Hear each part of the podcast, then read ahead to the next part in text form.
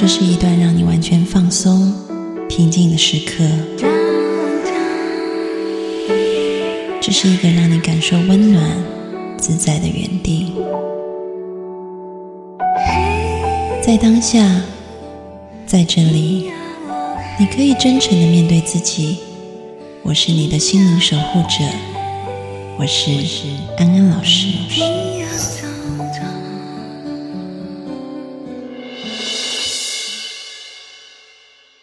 各位听众朋友，大家好，欢迎收听今天的节目，我是安安老师。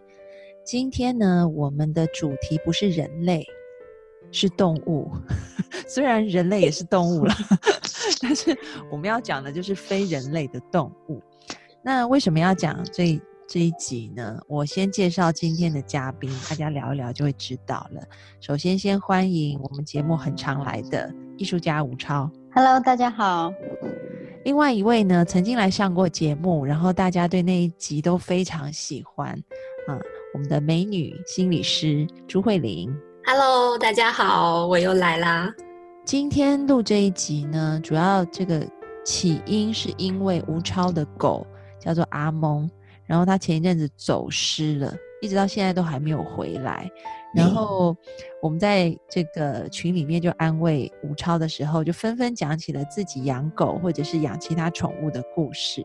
然后聊着聊着就觉得宠物真的太疗愈了，所以我们今天就要来讲一集我跟我们的宠物的故事。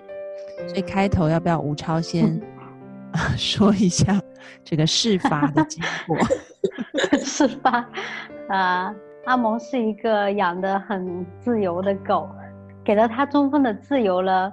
就是我们后来有反省说，因为他是一个小孩，他就承担不起这个自由，所以呢，他就经常会跑出去玩一下再回来。呃，所以呢，有一天出去玩了，就一直没有回来。因为我们在养它之前，我们住在一个小区，这个小区呢就有很多土狗逛来逛去的。那我们就特别羡慕这些土狗，我们就觉得很多狗看见宠物狗都被养的这样系起来，牵着绳子，其实很不自由。那小区的狗都自由自在的，多么好！所以等到有一天我们养了以后，啊，我们就希望相对的多给它一些自由。嗯，结果它调皮捣蛋的就跑丢了。我记得我第一次看到阿蒙的时候，它就是一只兴高采烈的拉布拉多，就永远都 很兴高采烈，对就都处于很亢奋的状态，对，很嗨，然后对每个人都很亲密啊，会想要去跟人家搂搂抱抱这样子，然后扑到人家身上，而且它又很对大，拉布拉多很壮硕，然后嗯，那呃，第一次见阿蒙的时候是在那时候共同体，嗯、还在鸿儒那边，在东山口有一个别墅作为共同体的基地，然后我就发现哇，这么大一只狗在那跑上跑下的，然后呢，另外还有一只小狗。是一个公主型的小狗，就是 对，很傲娇的公主。对，就是慧玲的狗。慧玲先介绍一下你们家的公主好了。嗯，好吧，她她其实现在从今年开始已经不是公主了，啊，就？她今年，因为她做了绝育手术。所以她现在是一个比较中性的对对对对，她就是在生在荷尔蒙的层面应该就不是一个公主，但是她脑子还是一个公主。应该是说她公主病也蛮严重的。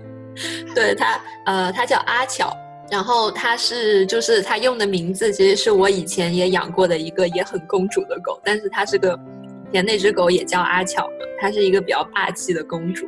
那现在的这个狗呢，就是它就是一个比较怎么说呢，胆小一点的公主。然后它今年应该是六岁了，然后就如果是按照那个狗的年龄和人的年龄换算的话，它其实就是一个五十多岁的老太太。所以阿巧就是只要大家一靠近它，想要摸它，它就会很生气，然后它就是嗯高高在上的一只。他虽然非常对我经常偷偷想挑再摸他一下。然后就是会被他突如其来的吓吓一跳，因为你可能摸他一下，他突然就会很凶这样子。然后声音很大，然后跟慧玲的个性感觉迥然不同，因为慧玲是一个很 nice 的人。所以，请问是你宠他宠出来的吗？嗯，我我我觉得就是它，就是不同的狗可能真的还是有不同的天性的吧。就是我能看到，因为我养过好多狗，我就看到每一只狗好像它们本身的那种性格似乎都是有一点不一样的。虽然也是有一些共性，比如说我以前也有有过一只拉布拉多，然后呃，它活了十六岁，然后也是二零一八年的时候才。嗯，才才去世的。然后他他的性格就跟阿蒙很像，都是那种很大度，然后很很快乐，嗯，然后很活泼的那种性格，嗯。但是跟阿蒙也有点不像，就是他可能会呃更为就是会察言观色一些，然后呃可能没有那么冲动啊，没那么调皮。没有啊，其实我觉得狗像阿蒙不会察言观色。是蛮好的，嗯，其实因为我觉得，就是阿蒙走丢了之后呢，我们也会有点怅然若失，然后我就会想狗对于我们的意义，嗯，其实我就觉得，我就跟夏维伦说，哎，我觉得家里有个动物走来走去非常好，不管它是狗还是什么，就因为动物会让你体会到那种很全然自在的感觉，嗯，来，我们经常说人是高级动物，但是我们经常会。太高级了，一点不动物，所以我觉得有一个动物，你经常会看到它就是那么很自由啊，它要使点坏心眼儿啊，也使得就是很浅啦，然后要要要你宠爱它了，就来蹭在你身上啦，它就是很全然的，睡觉的时候四脚朝天，一点不害羞。对，所以我觉得还就是。无论动物耍心眼儿或者不耍心眼儿，会察言观色或者不会察言观色，它都是那么的自然。嗯嗯，而且活在当下。对，没错，就是动物超级活在当下的。但是虽然他们很活在当下，但是他们使用的手段好像就不太一样。像呃，我之前有跟慧玲跟吴超 讲过，我我也曾经跟慧玲一样养过一只十六年的狗。但具体他到底几岁，我不是很清楚。是因为他来我家的时候算起，到他过世是十六岁，所以他可能就是十七或十八岁也不一定这样子。它是一只流浪狗，然后嗯，本来是在我家附近每天晃来晃去的，然后我妹妹 就每天会给就那个超级有手段的狗是吧？我妹妹每天会给他一块面包这样子。然后我记得有一年圣诞节，我妹妹说：“嗯，今天过节，给她三块好了。”结果给了三块以后，他就坐在我们家门口，只要有人经过，他就咬人，所以没办法。因为大家都说：“哎，你们家狗会咬人。”我们就说：“这不是我们家的。”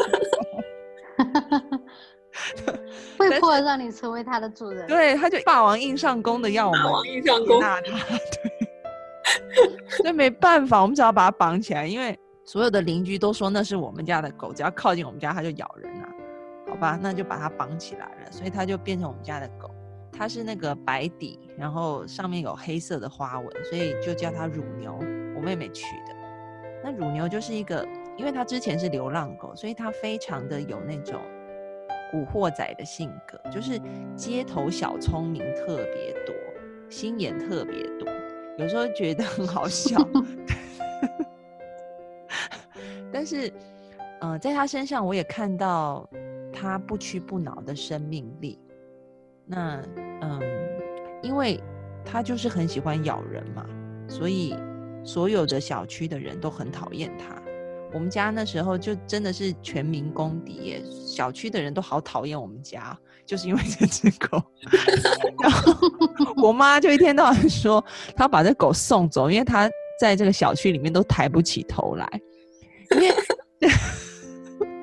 因为这只乳牛它很奇怪，就是说我们怎么绑它，它总是能够挣脱，很厉害，就应该可以送去马戏团演那个挣脱术，都不知道他怎么挣脱的。然后他就会出去闯祸，比如说。因为他以前流浪，所以他习惯吃野的东西。那我们家因为在乡下嘛，小区里就会有人养什么鸟啊、养猫啊、养兔子啊，他真的会去吃那些动物，所以小区的人都超级讨厌我们家，所以乳牛常常被小区的人攻击，比如说会有人拿电击棒电他，然后哇对，然后拿毒的东西 真的活得，很坚强，很坎坷。然后各式各样的，但是乳牛就是每一次都活下来。我最记得有一次是这个事情，我可能之前也有跟听众朋友讲过，就是有一次我在楼上，因为我家是三层楼，然后我就听到一楼有人敲门敲很大声，砰砰砰一直敲，然后我就下楼去看，就一看我就惊呆了，你知道吗？因为我们家的院子里就有几只狗已经死掉了，就死在那里。也就是有人拿那个毒的食物来，想要给我家的狗吃，那其他狗可能看到有食物，就其他的狗都跑来了，然后我家狗也吃了，但是呢，我家狗就是撑在那里口吐白沫，用头一直撞门，你知道吗？它在叫我，哦好聪明啊！但是其他狗已经都撑不住，就已经死掉了，因为乳牛它是那种。你知道流浪狗体力特好，身体很健壮，所以它就在那里撞门。那我就赶快把它送到狗医院去，然后医生就说可能也活不过今晚，因为感觉这个毒药蛮厉害的。然后我就一晚没睡，就第二天到医院，它就还在那里摇尾巴，好像又好了。就就不只是这样子，还有还有一次经历也是很特别。嗯，有一次我正要去洗澡。然后呢，乳牛就在楼下疯狂的大叫，因为就是可能有邻居在，有客人来或是什么的，所以邻居就说它很吵，你可不可以叫它安静？那我就想，好吧，那我就把它牵到楼上我的房间的阳台。那我忘记了，因为那个冬天很冷，我我忘记开窗户给它，然后我就把它关在阳台，我就去洗澡了。然后洗出来，乳牛就昏倒了。你知道为什么吗？冻的，不是不是，因为那个阳台，呃，就是有装热水器，所以嗯，我我我冬中天毒了吗？对它一氧化碳中中毒了，它昏倒。我想说出来，我想说乳牛今天怎么那么乖啊，关在阳台都没有叫。就我一出来，我就看到它倒在地上，我想说怎么那么快就睡着了，然后我就把那个阳台拉门打开嘛，因为我洗好澡了，我要把他叫进来，然后他就一动也不动，然后就翻白眼，这样 然后我就说天哪！我才想到他一氧化碳中毒了，因为我忘记把窗户打开，我又去洗澡。然后怎么办呢？就我就把它赶快把窗户都打开，然后把它拖到通风的地方，叫我爸爸。我爸说外面比较通风，就把它扛到一楼的草地上，这样就放在外面。然后我爸说现在怎么办？我说那就先 CPR 好了。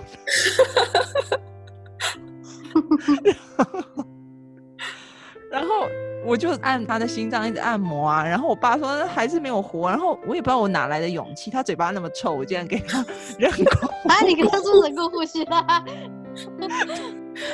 ！CPR 是要做人工呼吸的，对，他嘴超臭的，然后。我这样做都没有好，就后来我爸说他来按摩，就我爸一按他就好了，因为我爸好像按错地方，按他肚子按很用力，结果一按他突然就看着他很痛吧？对他当然很痛，突然就苏醒了。然后他一醒，我们又赶快把他载到医院去，然后又观察一天，然后后来又活蹦乱跳的回来。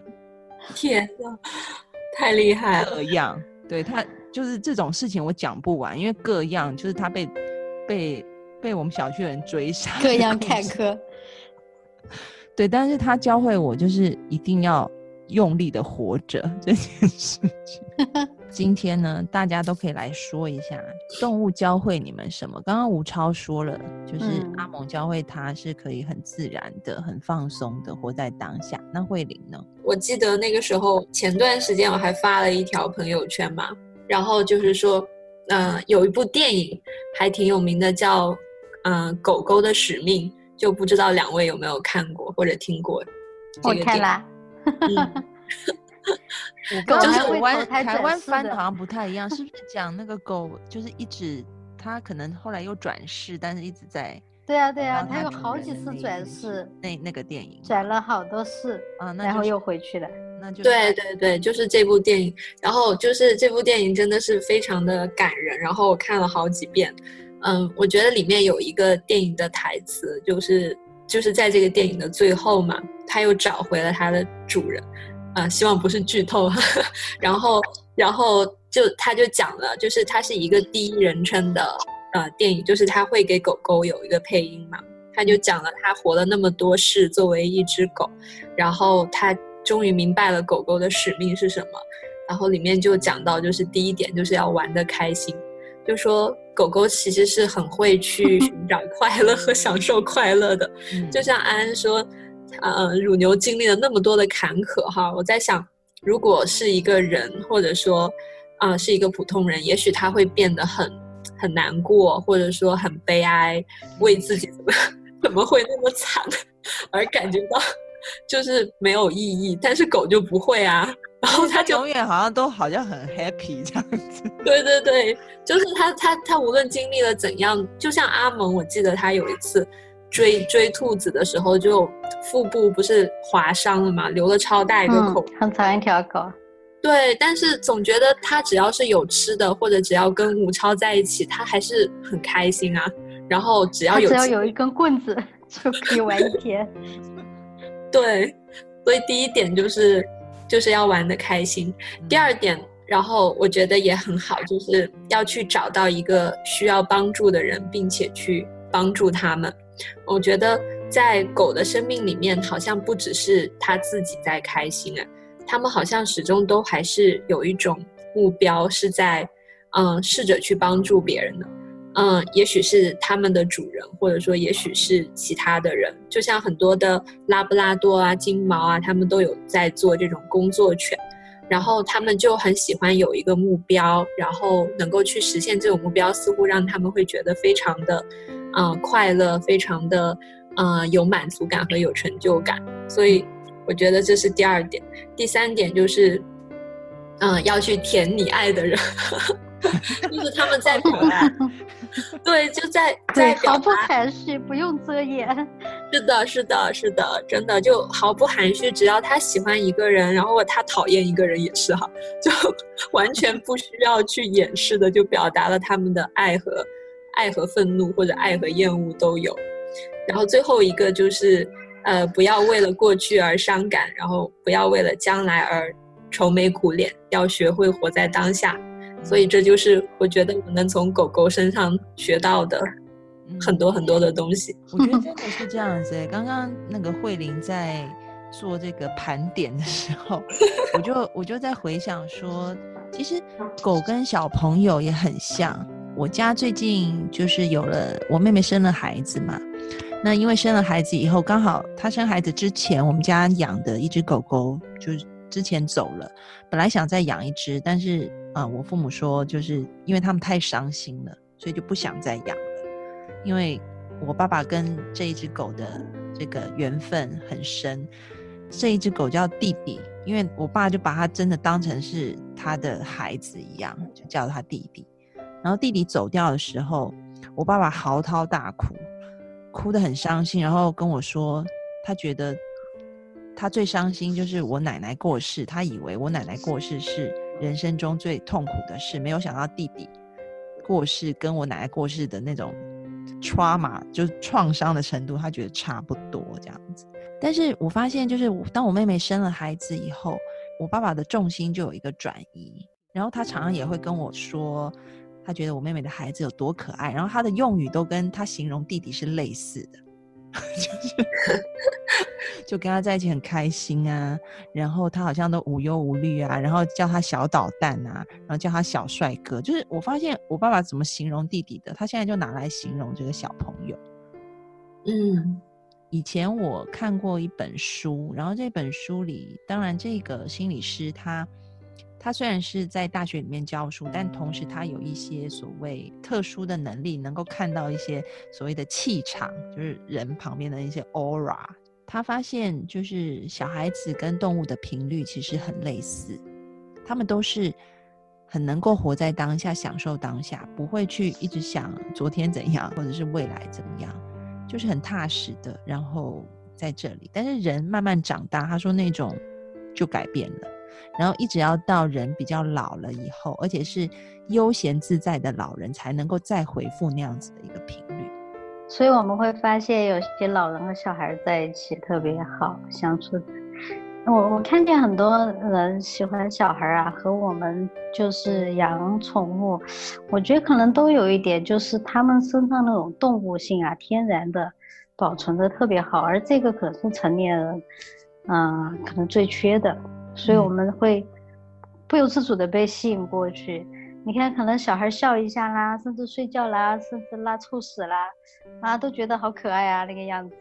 嗯，其实我们就是我们成年人呐，特别是啊，可能有些教育背景也比较好的啦，我觉得可能那个自我特别强，那个自我特别强的话，你就无法去实现像慧宁刚才盘点的那些优点，是吧？你喜欢就扑上去舔它。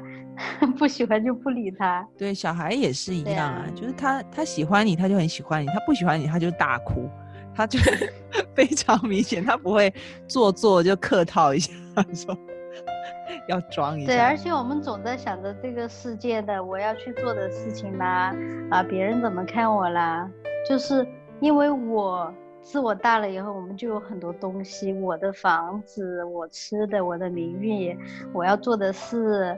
我的衣服我漂不漂亮？然后就像很多触角，触角越来越多，哪条触角被踩到你都会很不舒服，所以你就会紧张。嗯，但是狗好像拥有的、就是宠物拥有的特别少，它就是你给它一个窝很安全，有吃的，有人照顾，它可以去玩就好了。如果不能玩的时候，我觉得它就好像进入禅定了一样，它就趴在那里一动不动，好像时间不存在，然后。主人一回来，然后它立马就像被点亮了一样，所以 禅定。所以如果是人的话，你那个就是你很想要主人回来，你就很孤独的时候，你肯定感觉蛮痛苦的吧？但是好像我觉得狗不存在，它也不会记仇啊。就是如果你把它放在家里出去工作，这一天不能带它去玩，很晚才回来。走的时候它会眼巴巴的，很可怜的，但这有可能是它宠物的本事啊，看着你。但是，它可能过一会儿它就自己趴在那一动不动了。等你回来的时候，它一下就跳起来了，一点不会说啊你怎么这么久没理我啊？我我都不理你了，我不想跟你玩了。就你会发现狗的真的是无我，真的是这样。因为我们家在养弟弟的时候，嗯。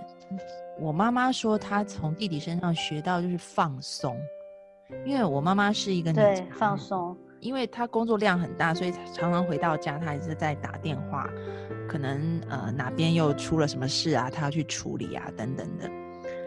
嗯、呃，但是我发现弟弟还在的时候，看着弟弟，不论这个环境有多嘈杂，他都可以睡得四脚朝天，这样就。完全完全很放松，这是我从狗身上学到的。然后呃，或者是说我妈妈说，当她抱着弟弟的时候，弟弟好像可以完全的瘫在你身上，像一块破布一样，这样就是他他完全信任。对，因为抱着他，其实那个重心不是很稳的。那一般人，如果我们被这样子抱着的话，我们可能还会觉得有点紧张，所以你不会那么放松。但是他说弟弟可以放松到像一块布搭在他身上，然后甚至从他身上掉下去，他也只是抖一下就赶快再起来，就继续 维持那种非常放松的姿势。然后，嗯，我母亲就说，她在这个过程里面就跟弟弟学到很多，就说其实你要懂得交托。就像弟弟把他的身体交给我妈妈一样，那我妈妈是有信仰的嘛，所以他就说他好像说要交托给上天，但是老是还是自己抓着那个东西不放，很紧张。所以他说他从弟弟身上学习交托，学习放松，这样。诶，我就觉得狗真的是像吴超说的，是一个禅师一样，诶。嗯，不过狗是它是本能啦。因为有时候我在想，可能我因为我们人的期望，我们赋予了狗太多智慧，但是不管它究竟有没有这个智慧，但是它确实是可以让我们，就像看到一个对镜一样。如果我们没有动物的话，我们就会一直在人的思维里面，嗯而且觉得人是很了不起的，创造了很多很多。嗯可是，一旦家里有一个动物，总是在那里走来走去啦，吃东西啦，躺在地上四脚朝天啦，啊，你就会突然突然觉得，哎，其实这世界上还有很多生物的方式哦，不光是只有人。然后你会去观察它，会很有意思。我觉得放松是特别重要的。像我有时候事情特别多啊，然后哎回去看到这个阿蒙在你四脚朝天的睡啦，就觉得特别好。然后放松。就是如果你放松的话，就会感觉蛮真实的。可能我们看到狗啦、小孩啦，都是就是特别真实的生命，这在我们人群里面啊，成年人的世界是特别难得的。嗯，我小时候养过特别多的不同的宠物，然后就是菜市场买的一只小龙虾，我也会把它拿回来养。所以是你妈本来要拿来炒的，然后你就拿来养了，是这样吗？对对对，然后然后一些鱼啊什么本来拿回来吃的，就是有一条鲫鱼，嗯，本来是拿回来吃的，然后我就一直把它养起来。结果它它在我们家不知道活了多少岁，我都不记得，应该有活了十多年吧。然后就就是像个隐士一样，天哪，鱼能够活这么久啊！但真的很久，活成鱼仙儿了都。就是我们家在那里住了，就应该是有住了十年。然后那个鱼应该就是我感觉在我的记忆当中，它就一直存在在那里，但是它从来不出来，然后就躲在一个就是养花的那个水槽里面，然后里面我们也从来不喂它。但有一次见到它，它老了之后真的是就是饿到整个背都驼起来。对他，他没有食物却可以活这么久，所以他是吃那些水草。对，我觉得它们生命力真的好强，就很很抗饿，然后也很扛冷啊，就可以活那么久。就直到我们搬家了，可能呃要搬家前不久，它才就就死掉了，才就是才飘出来，才看到。他是不愿意离开这个地方，准备重新投胎了吗？对，我觉得是。没有，然后他是不愿意离开慧玲他们，所以要跟他们走，灵魂跟着他们走。对，我在想，可能真的是。然后我还我还养过一只松鼠，然后就是刚才吴超就说到那个动物的智慧吧，可能它是一种，嗯，确实不像人这么能够去有意识的去运用自己的一些思维或者情感的功能去。去去做，但是自从我养了那只松鼠之后，就完全改变了我对那个松鼠的 认识，就对动物的智慧的认识。讲一下，就我我以前觉得动物好像都是很缺乏远见的，就是它不会去计划一个很长远的自己的人生会是怎样子的。但是鼠生，我把那个松鼠的故事叫做松鼠版的呃，就是《肖申克的救赎 》。哇！什么？好厉害啊！我太想听了，但是我们时间已经到了。对对对，我们时间要到，我们要在下一集，下一次，下一集那个慧玲要为我们带来松鼠版的《肖申克的救赎》，我太好奇了。我相信各位听众朋友也一样好奇，那松鼠会怎么样子获得自己的自由呢？我们就期待下一集慧玲来为我们讲。今天很谢谢吴超跟慧玲来到节目当中，我们下一集要继续聊动物的故事。那我们下次见喽，拜拜，拜拜，拜。